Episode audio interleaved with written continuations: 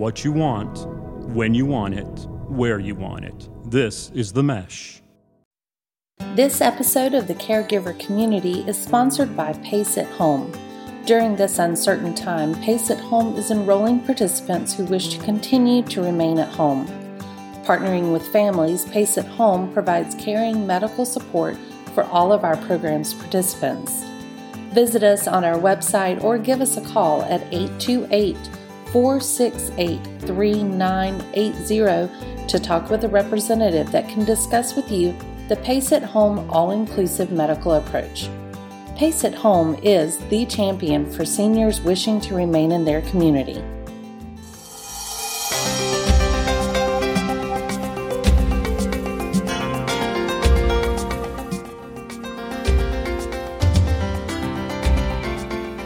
Welcome to the Caregiver Community. This is a place where we talk about the joys and the challenges of caring for our aging parents as well as caring for ourselves. I'm Frances Hall, founder and executive director of ACAP Community, the community of adult children of aging parents. I have just learned that the newest research estimates that there are 20 million adult children in the United States and many more millions worldwide who are caring for aging parents and their in laws. What that means is that the number of caregivers has increased dramatically in recent years, and the impact on individuals, families, and communities is even more significant in terms of financial, physical, emotional, and relational well being because those are informal, those are family caregivers, not paid caregivers. In this segment, we're going to be talking about the financial cost of caregiving. Jenna Franks and Kristin Daugherty are going to help us understand what we need to know about finances and financial responsibilities in caring for an aging loved one and how to best prepare. Jenna is an attorney at Steinbacher, Goodall, and Yurchak, attorneys at law in State College and Williamsport, Pennsylvania. However, she is licensed to practice law in both Pennsylvania and Florida. In addition to her law practice, she is a certified dementia practitioner and a Veterans Affairs accredited attorney. Jenna also co authored the book Protect Your Family What You Really Need to Know for the Second Half of Life. Hi, Jenna, how are you? Hi, I'm great. How are you? Kristin is a long term care planner. Sorry. I'm fine. Kristin is a long term care planner at Steinbacher, Goodall, and Yurchak also, and is one of only a few certified Medicaid planners in Pennsylvania. Kristin holds a variety of specialized certifications, and like Jenna, she also is a certified dementia practitioner. Kristin also is an Alzheimer's disease and dementia care trainer and has a background in older adult protective services. Hey, Kristin, how are you? Hi, good. How are you? I'm doing fine. We also are pleased to be joined by Holly Reigh as my co interviewer. Holly is a specialized care planner at Steinbacher, Goodall, and Yurchak. Also, they all three work together. Like Jenna and Kristin, Holly also is a certified dementia practitioner. Although Holly now works in the legal setting with families and clients who are dealing with some form of dementia, she spent almost 20 years as a nurse in a variety of roles dealing with some form of dementia in, in skilled nursing facilities, personal care homes, home health, and hospice. Holly also helped begin our ACAP chapter in Centre County, Pennsylvania, and she and Jenna still serve on that leadership team. Hi, Holly. How are you today? I'm great. Thank you for having me. I'm glad you're here. All righty. Bottom line, we have three very knowledgeable people who have had lots of experience with issues related to aging. So let's jump in. Just to set the stage, before we talk about finances, let's start with exploring the different types of care that are available when a loved one needs more support than living completely independently at home. Kristin, you want to start us off? I sure do. This is such an important topic to discuss because it tends to be confusing about what level of care is appropriate and when. Most of us want to stay home no matter what, and thankfully, there are ways to make that happen as long as you are safe. There are various in home care agencies that can pro- provide a variety of services to help you remain in your home. This can look different ways depending on what you need. Some individuals may just need someone to check in a few times a week or helping with grocery shopping, errands, or maybe just meals. It can also look like 24 hour daycare in the home with help with your activities of daily living, like bathing, dressing, grooming, toileting, ambulating, meals, household upkeep, supervision, respite, really anything. One exception with a private duty agency may be skilled services such as medications, therapies, or nursings. These may be something that would be better offered through an agency that actually provides just skilled services. Some families, though, opt to pay a relative, family member, friend, or a neighbor to provide care in their home. This is a great alternative and often much less expensive. We would always recommend having a written agreement in place with your caregiver, even and maybe even more especially if they are a family member, to help with liability and future government benefits. Jenna's going to touch base on that a little bit later today. Now, adult daycare centers are a really great option for our loved ones who can safely remain in their homes, but maybe their caregiver works during the day, the caregiver needs some respite, or the individual themselves could benefit from some socialization. Adult daycare centers are designed to provide a break for caregivers, but have many benefits for the participant also, such as interaction, socialization, exercise, meals, and much more. As cognition declines or physical health declines, it may be necessary to look into some sort of placement, but it's not always clear where to start. There are personal care homes, otherwise known as assisted living facilities or senior living facilities, memory care communities, skilled nursing facilities, and continuing care retirement communities also known as CCRCs. Today, we're going to talk to you a little bit about the differences of these facilities. Years ago, when I was working for the Area Agency on Aging, um, about 10 years ago actually, level of care was usually pretty clear to determine because an assisted living or a personal care home provided pretty distinct services. Basically, they provided room and board, meals, medication assistance, and minimal personal care. Any needs above that would require skilled nursing home. It looks a lot different now.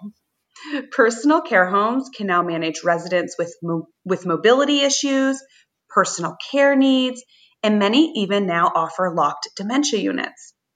Residents at this level of care can typically live here much longer, which is great because a move to a different facility or a different level of care can be really stressful for anyone but especially someone who may have a cognitive impairment. Memory care communities are a newer and a great alternative for someone who may need more care than provided in a personal care home, but maybe not as much care as in a skilled nursing home. Typically, a memory care community is a more active community than a skilled nursing home. They engage in activities, therapies, all while providing a safe and secure environment where the residents live. Skilled nursing facilities are the highest level of care for those who are very physically and medically compromised or have cognitive issues that cannot be managed at a lower level of care. A skilled nursing home has a doctor on staff, nurses, aides, therapists, and they can really meet all of their residents' needs. A continuing care retirement community or a CCRC uh, they offer a variety of levels of care, usually starting at independent living. Now, each community is very different. So if you think a CCRC is right for you, you need to do your research by visiting the community and asking a lot of questions. The goal of a CCRC is to help you age in place, starting at that independent living all the way through your death. Many CCRCs do require, require a significant buy in, quite possibly a few hundred thousand dollars, plus your monthly rent, while some do not require the buy in, but you still have your monthly rent. Quite possibly one of the most important questions to ask if you are exploring a CCRC is if they have a benevolent fund. This is essentially a guarantee that you can stay at the facility for the rest of your life, even if you run out of money. This is really important to know because, as everybody here knows, we are living longer than ever. So that's a really quick, short recap of all the options from in home care to nursing home care. But I think it's really important to go over those because most of us don't even realize that there's all those options out there or what options may be relevant for us if our loved ones, mom, dad, husband, wife, whoever that may be, needs care. Wow, Kristin, you really mm-hmm. touched base on a lot of different ways to care for your loved one. Now, how would somebody pay for all of these different care options? That's a great question, Holly. Um, because while there's a, a, bunch of options for how you can receive care, there's also a lot of options about how do you pay for that care. And this is also something that most of us don't know about until we're faced with that situation. So today I'm going to talk to you about a couple different ways to pay for long-term care, and I'm also going to tell you about one type of type of way to pay for your care that is permanent. Now, any level or type of care in home or in a facility is going to accept private pay. But in most states, the annual cost of nursing home care is over $100,000 per year. So it's very important to know your options if you need care. Now, if you are providing in home care, it can be even more costly or possibly less, depending on what types of supports you have. The Veterans Administration offers an aid and attendance pension benefit to qualifying veterans, spouses, or widows of a veteran of around $20,000 a year on a tax free basis to help pay for your long term care. While a tax free benefit of $20,000 a year would be helpful for many veterans, there are currently nearly 2 million veterans or widows who are likely missing out on this benefit. A study by the Veterans Administration said that veterans are generally unaware that this program exists, and only one in seven widows that probably could qualify actually receive the monthly checks. So let me provide a, an overview of how you may qualify for the benefit if you're a veteran, a spouse, or a widow. In order to qualify for the aid and attendance pension benefit, the veteran must have served 90 days of active duty with at least one day served during wartime, must have been discharged honorably, and must be over the age of 65. Assuming that you meet the criteria we just mentioned, the applic- application and qualifying process additionally looks at income, medical expenses, and assets. Once approved, this benefit can provide around $20,000 a year to pay for in home care, assisted living, and nursing home care. I personally think the Veterans Aid and Attendance Pension Benefit is a fantastic option for caregivers to help offset some of those expenses for providing care in home. So, if you are a child or a spouse and you're providing that care at home and your loved one is a veteran, a spouse, or widow, you need to get out there and check out the Veterans Administration Aid and Attendance Pension Program. Now, one last thing to mention about the Veterans Administration Program is back in 2018, they did change some of the regulations. They implemented some gifting rules, so it might be a little bit more difficult to qualify now, but it's still a fantastic option.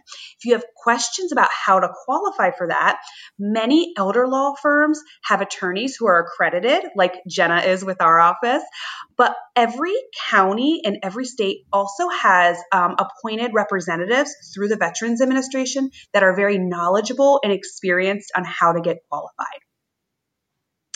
Now, Jenna and I are often, very, very often asked to review long term care insurance policies for our clients, or we're asked to talk to them about if it makes sense to continue paying the premiums or even keep the policy.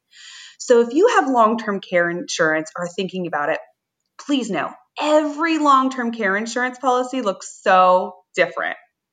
There are some things that you need to consider when you're looking at your existing policy or purchasing a policy, such as the daily benefit, the elimination period, maximum benefit, and the annual premium. The elimination period is the time that the policy will pay, not pay out, starting with the date of the claim. Generally, we see that around 30 to 90 days, but sometimes it can be less and sometimes it can be more. The maximum benefit's really important to know as well, as it as it's the total benefit that the policy will pay out. While each policy is different, as I mentioned, we often see that these policies pay out for around three years or so. Once in a while, we'll find a really old policy that that has an unlimited benefit that will pay out for the rest of that individual's life. You certainly cannot purchase a policy like that anymore. so, some other things that are really important to consider with long term care insurance is the daily benefit. A lot of policies that we see have a daily benefit of $100 a day, which, when purchased, probably was enough to cover the cost of care. Now we're looking at over $350 a day on average for skilled nursing home care. So there's still a big shortfall there. The good news is this is where long term care insurance and long term care planning, which we'll talk about today, work hand in hand.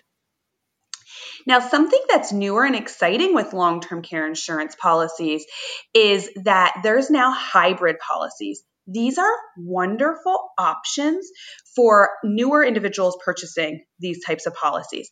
They actually offer a benefit during your life if you need care, but if you pass away and did not use the benefit, there's still a death benefit that's going to be payable to your beneficiaries.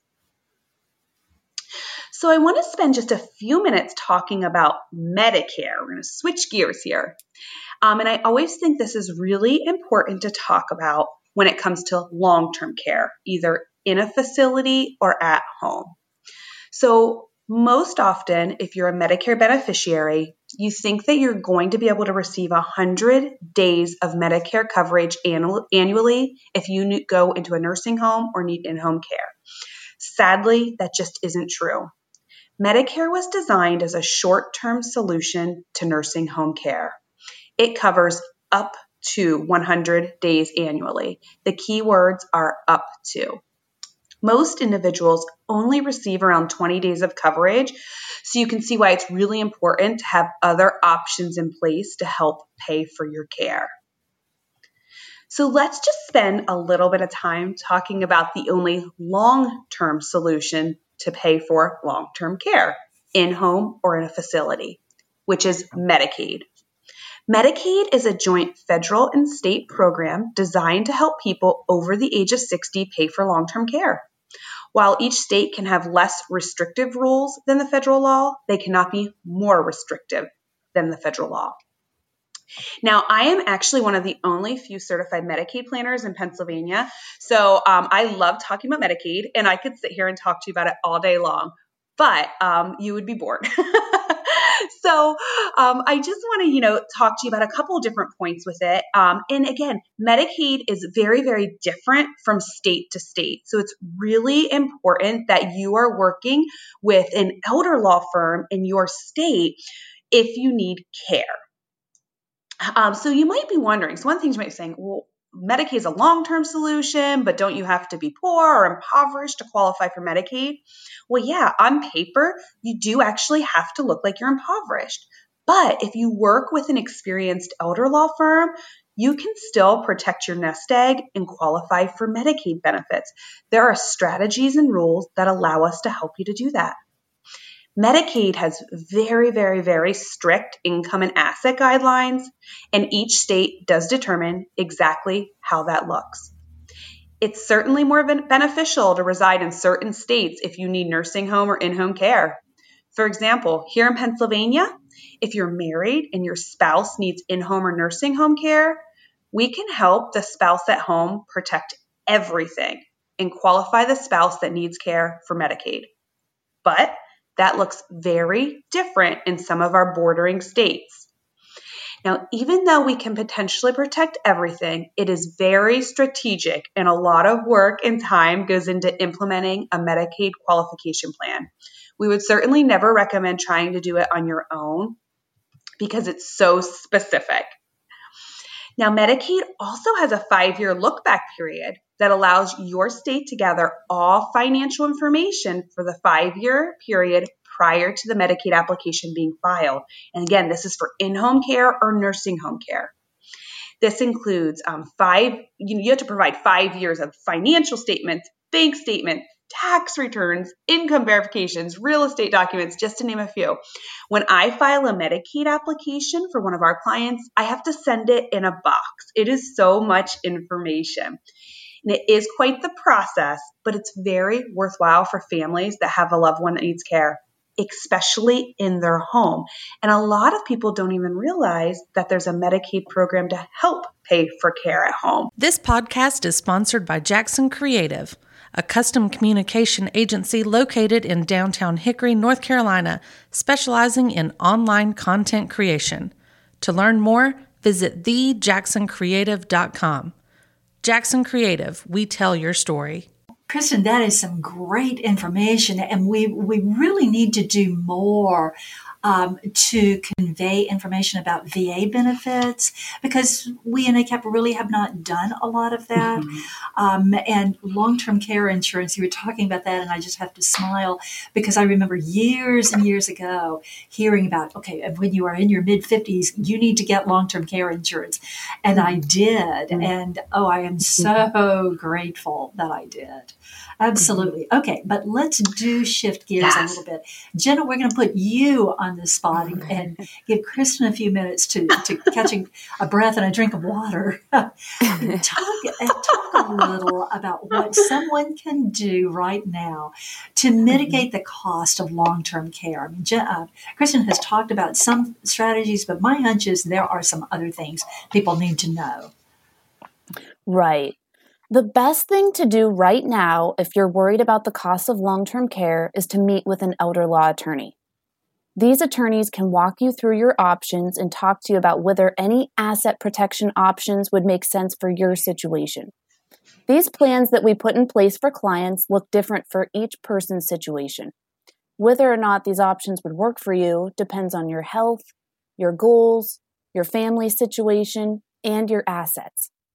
An elder law attorney can talk to you about all of this and figure out the best plan that works for you and your situation. Oftentimes, here in Pennsylvania, our long term care plans might include transferring assets into a trust. By doing so, if you need care in the future, you have less assets in your name and you would qualify for government benefits to help cover the cost of your care faster. However, government benefits such as Medicaid are very state specific, like Kristin mentioned. So you would need to meet with an elder law attorney in the state that you live in to see what options are available there. Now, we typically recommend that clients meet with us at least five years before they need care, but none of us has a crystal ball to know whether or when we will need care. So planning earlier is typically better. If you do need care at some point and ask Medicaid to help pay for your care, they will implement that five year look back that Kristin mentioned. Because of this five year look back period, you can't just gift your assets right away, right away before you need care. So you would want to make any gifts at least five years prior to needing care. So the gist is planning earlier is always typically better. Now, planning before the crisis or before someone needs care is the best way to protect your assets but there typically are strategies still available even if you or your loved ones are already in the nursing home and spending thousands of dollars each month to pay for your care. Just to give you an idea, the average cost of nursing home care in Pennsylvania is over $11,000 each month, and the cost of care is pretty similar in most other states as well. Kristin and I sometimes meet with clients who are both surprised and frustrated to learn that they had options when a loved one moved into the nursing home. However, once the loved one was admitted, clients are generally told that they need to spend all of their assets on their care until they qualify for Medicaid, which is not necessarily true. What you should do is you should meet with an elder law attorney to see if there are any other options. Moving a loved one into a nursing home is already a difficult mm. time for families, and learning that they'll also have to pay the facility about $11,000 per month adds even more stress. Another question that Kristin and I hear all the time is whether it makes sense to gift their house to their child for a dollar.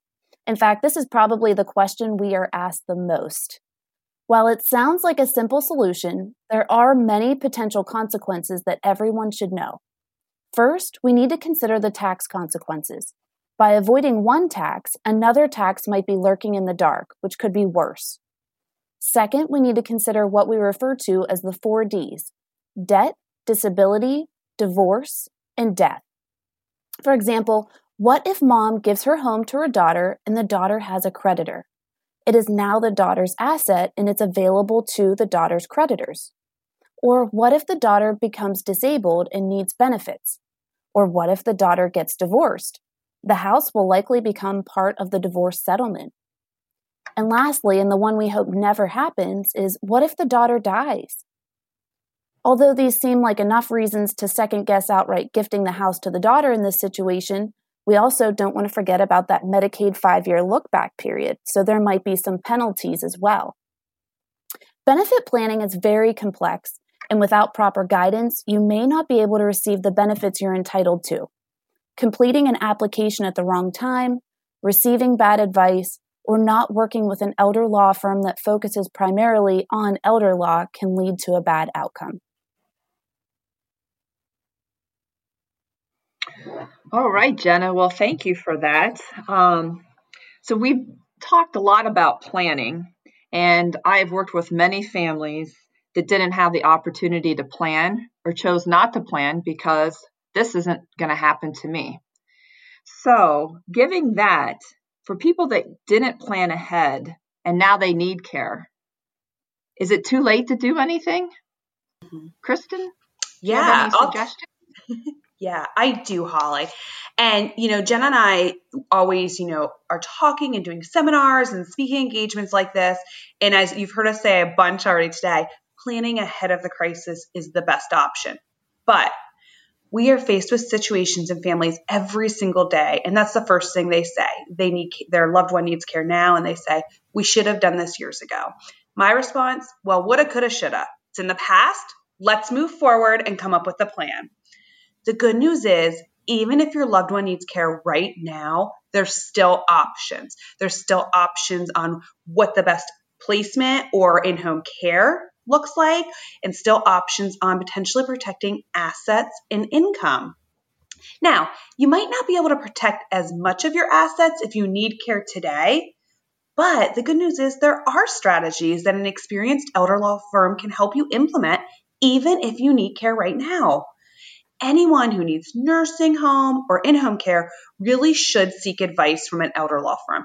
And I really mean anyone. Even if you're moving your, your husband, wife, your parent into a nursing home or applying for a Medicaid in home care program, and the only asset they have is a bank account with $500 and a house, and they own a house, they still should see an experienced elder law firm to ha- see what their options are with that house. Even if they decide to do nothing, they least know what the options are. I never, ever, ever want to hear that a husband or wife are worried that they're going to lose their house, income, or assets if their spouse needs care. The last thing he or she should be worrying about during an already difficult time is how they're going to survive. Making sure a spouse doesn't become impoverished is something I feel very passionate about. And I'm glad that many states are actually on the same page. Now, Pennsylvania is very, very generous when it comes to spousal rules and making sure the spouse that doesn't need care doesn't become impoverished. Not all states are as generous, but it is important to know that there's still options. And I, I should mention um, one thing I didn't think of until right now, you know, if you're a child caregiver and you're living with your parent in their home and you, you know, you left your home, you're living with them, there may be options for you to stay in that home even if they need a higher level of care if you've provided care. So that's something to keep in mind, something that many caregivers don't realize is an option. And it's you know, in Pennsylvania, especially, it's really a thank you to those children caregivers saying, you know what, thank you for keeping your parents home longer um, and being able to provide that care and being that person. We realized this was, you know, hard for you. So that's something as a child caregiver, you need to figure out what that might look like for you.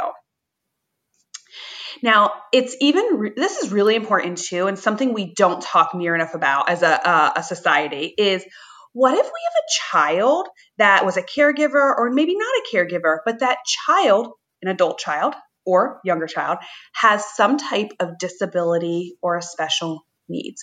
There's options that if you as the parent need care in home or in a nursing home, that you might be able to get your entire nest egg that you um, want to protect to that child get yourself qualified for benefits for in-home care and nursing home care um, but make sure you're you're benefiting that child of yours. Now there's a lot more that goes into that, but it's definitely an option and definitely something to consider everybody's situation is so unique and so different. We always say with this type of planning for your second half of life, it's definitely not cookie cutter planning. It's definitely very specific. We want to know what your goals are, um, what your wishes are, and really depending on what type of care you need and what options we have at that point in time.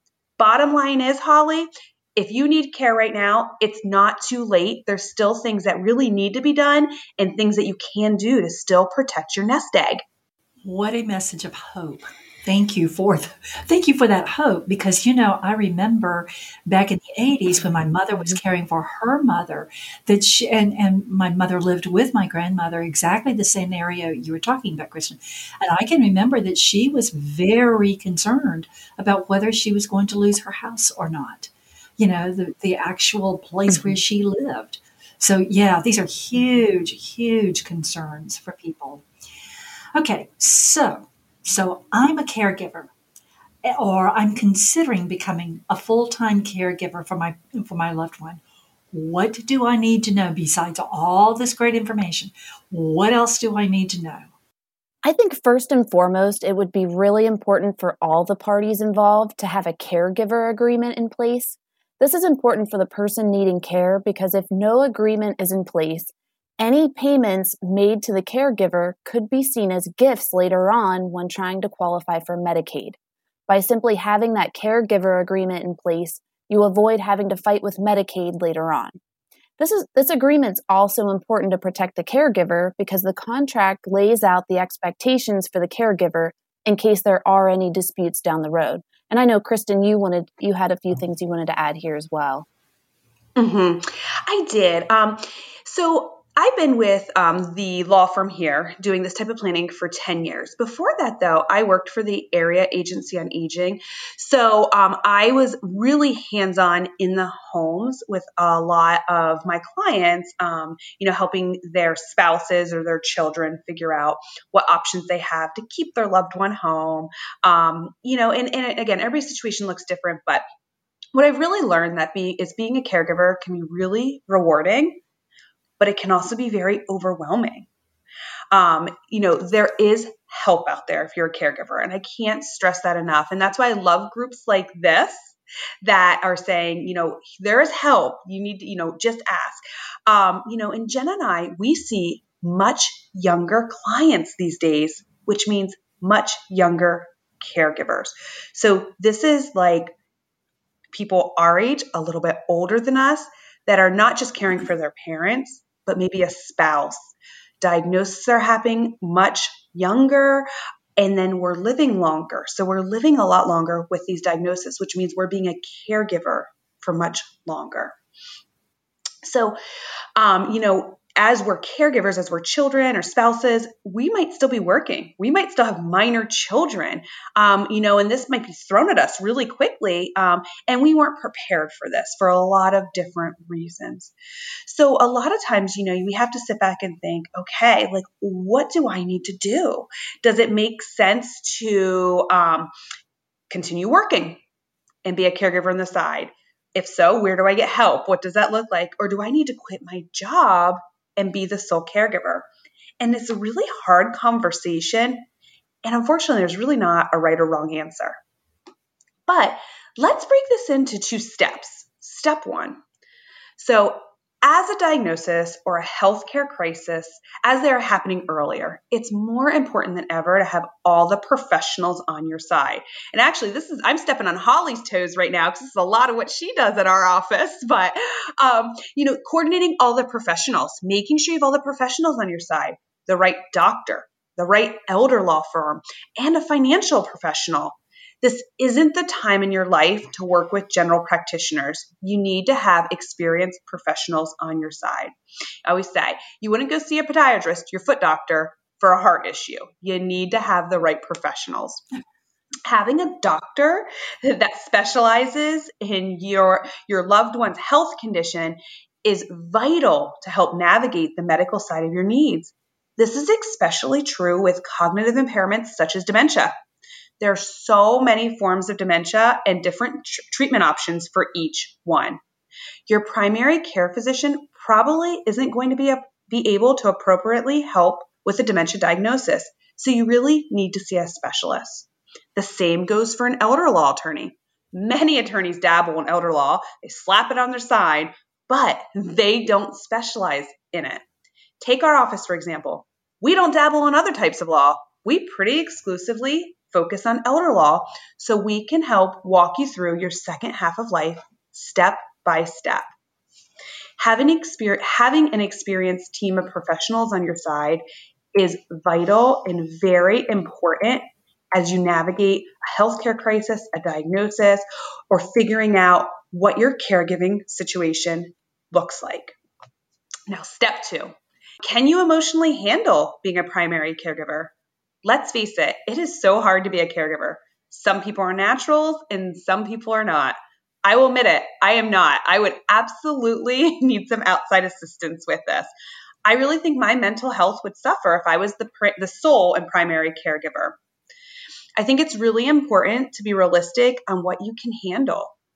Whether you're able to be a primary caregiver or have help, it's really important also to tap into resources such as this group. there's local groups, there's national groups, there's a lot of options. Caregiver support groups are a fantastic option as well. Um, your local community probably has groups, and there's nat- national resources as well, such as the Alzheimer's Association, Dementia Society of America, or whatever the diagnosis or health care crisis may be, there's definitely a group available to help. Now, according to AARP back in 2015, an estimated 43.5 million American adults were unpaid caregivers. About 85% were caregivers for someone related to them, and about half of those cared for a parent. So it's really important to ensure that a caregiver avoids burnout. Never deny help. When people offer it to you, they mean it. Take it, accept it, and embrace it. Whatever that looks like, even if it's only for an hour and you're going to go sit out on your porch for some fresh air, going for a walk, going to the store, taking a nap, whatever you need to continue moving forward, accept it and go with it.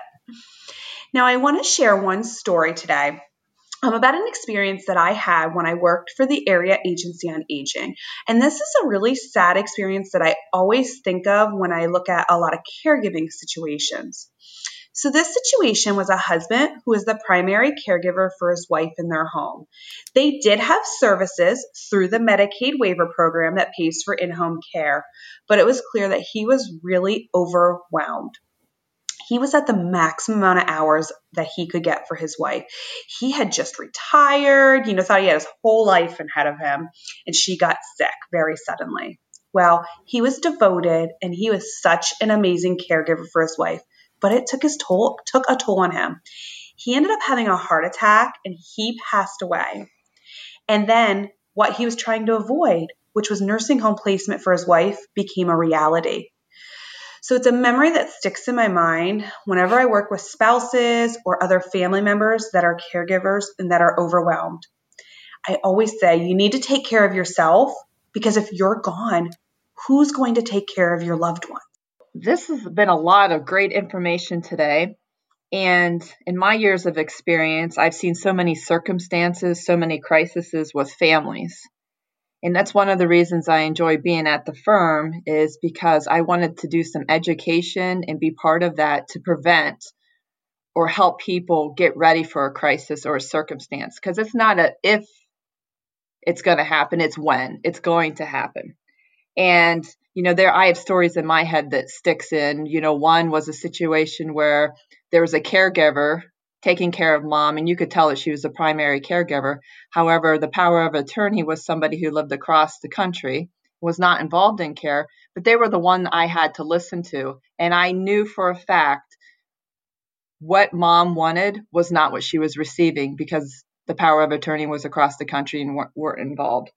So, given all of this, what we've talked about today, what are some steps that families, like myself included, should be thinking about right now?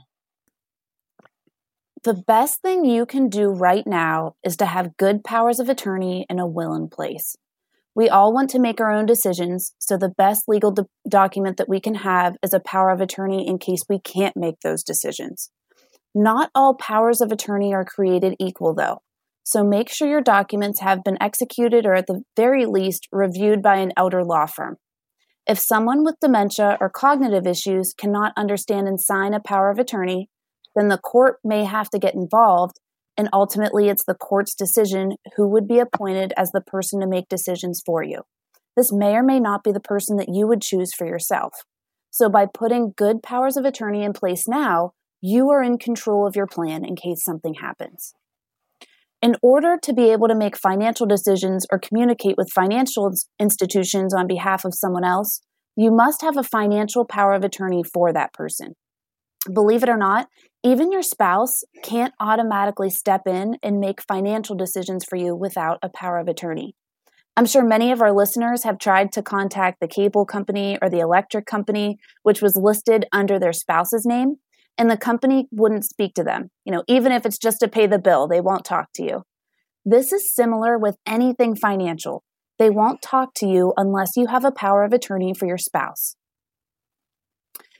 But powers of attorney are only in place while you're living. Then, once you pass away, the powers of attorney are no longer in effect. At that point, we look at your will to see how you wanted your assets to be distributed upon your death. Your will should state who your beneficiaries are and who will be the executor that pays your debts and expenses and makes sure your beneficiaries receive the rest. It's important to understand that your will likely doesn't apply to every asset you own. If you hold an account jointly with someone else and one of you passes away, chances are that that account will automatically pass 100% to the surviving account holder, regardless of what your will says. The same is true of any account that you have that includes a beneficiary designation, such as life insurance or retirement accounts. Once you pass away, that account will pass to the beneficiary that you have designated on the account, no matter what your will says. The documents are really important, but it's more important to have a good overall plan so that you know what will happen if you pass away or if you get sick and need care. This makes a transition much easier on both you and also your loved ones.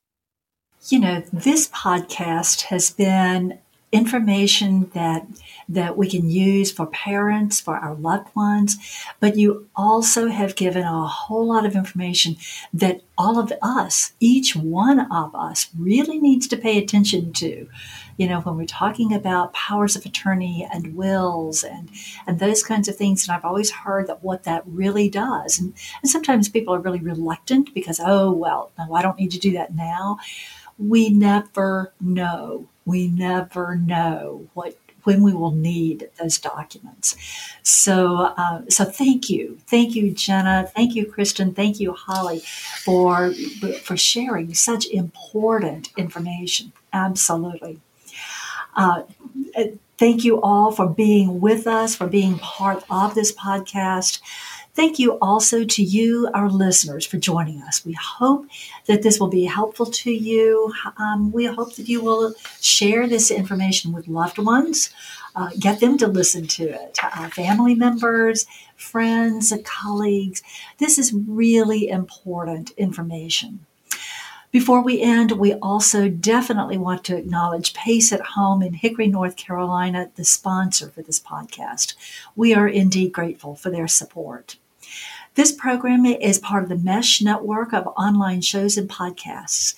You may find more of our Caregiver Community podcast on any of the platforms where you listen to podcasts, including our own website, www.acapcommunity.org. And that is ACAP, A uh, like Adult Children of Aging Parents, acapcommunity.org. While you're on our site, we hope you will take a few minutes to learn more about ACAP, our, our educational programs, and our local chapters. And if there are, are, any other topics you would like for us to, to address as a podcast, please do let us know. As we say so often in ACAP, regardless of your background, your education, your career, or anything else, when it's your mother, your father, your loved one, the journey of caring for and advocating for that person becomes very personal and extremely important. So please care well for your loved one, your loved ones, but also remember to take care of you. Stay well. Bye for now.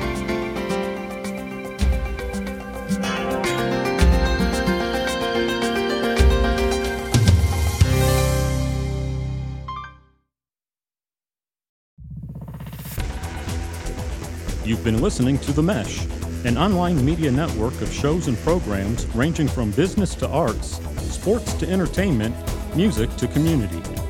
All programs are available on the website as well as through iTunes and YouTube. Check us out online at themesh.tv. Discover other network shows and give us feedback on what you just heard.